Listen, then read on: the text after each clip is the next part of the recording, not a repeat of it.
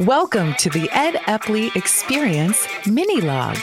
Let professional management expert Ed Epley inspire you to take action on building a more sustainable, smart, and healthy business.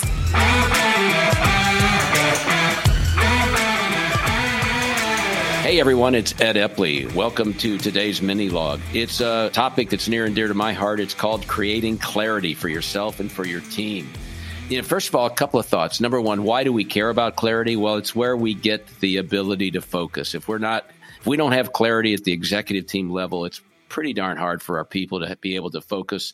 And as a result of being able to focus, they're much more likely to accomplish what we need them to do. So there are four questions that you and your executive team or your, your team have to answer to get clarity. Number one, what's your purpose? Why do you exist? Ultimately, what's your cause you're fighting for? Why that matters is because we need that thing to unite us so that we will put the team's success ahead of our own.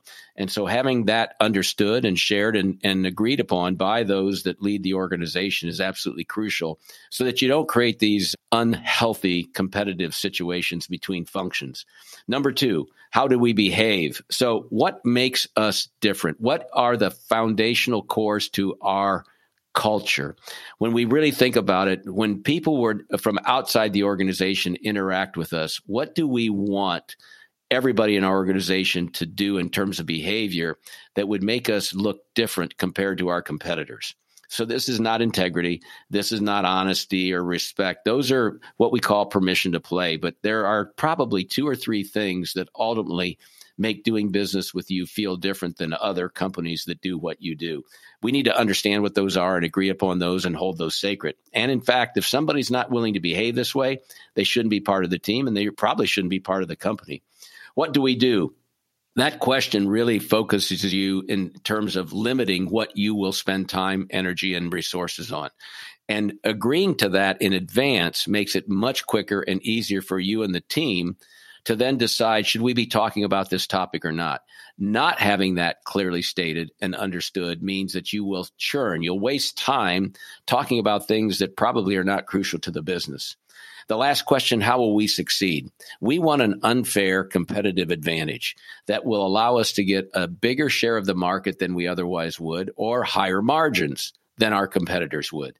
So there's usually two or three things strategically that we need to be able to do and execute at a high level that give us that unfair competitive advantage.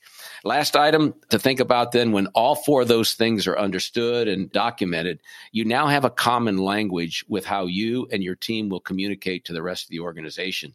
And with that means then the focus comes that we want for people at all levels in the organization. They will be less likely to be distracted. You're going to get more work done in less time. I think you'll see higher employee engagement and job satisfaction. And one of these things that you really don't think about much, but makes a huge difference in how fast you execute is how much confidence do the people that you're leading have in what you and your team are asking them to do. And when you speak a common language, and have very little difference in the way you respond to any questions that are being asked from people below you. When they get the same kind of answer from everybody in the leadership team boy i'll tell you that confidence and the belief and the more likely willingness to do what you ask them to do that increases. And you can't put a real dollar value on it but i know it speeds up the organization.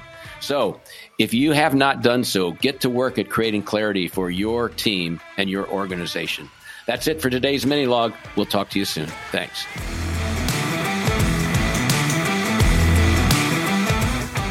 Thanks for listening to the Ed Epley mini log. Visit www.theepleygroup.com for resources, tips, Ed's latest blogs, and a free assessment on where to improve your professional management skills.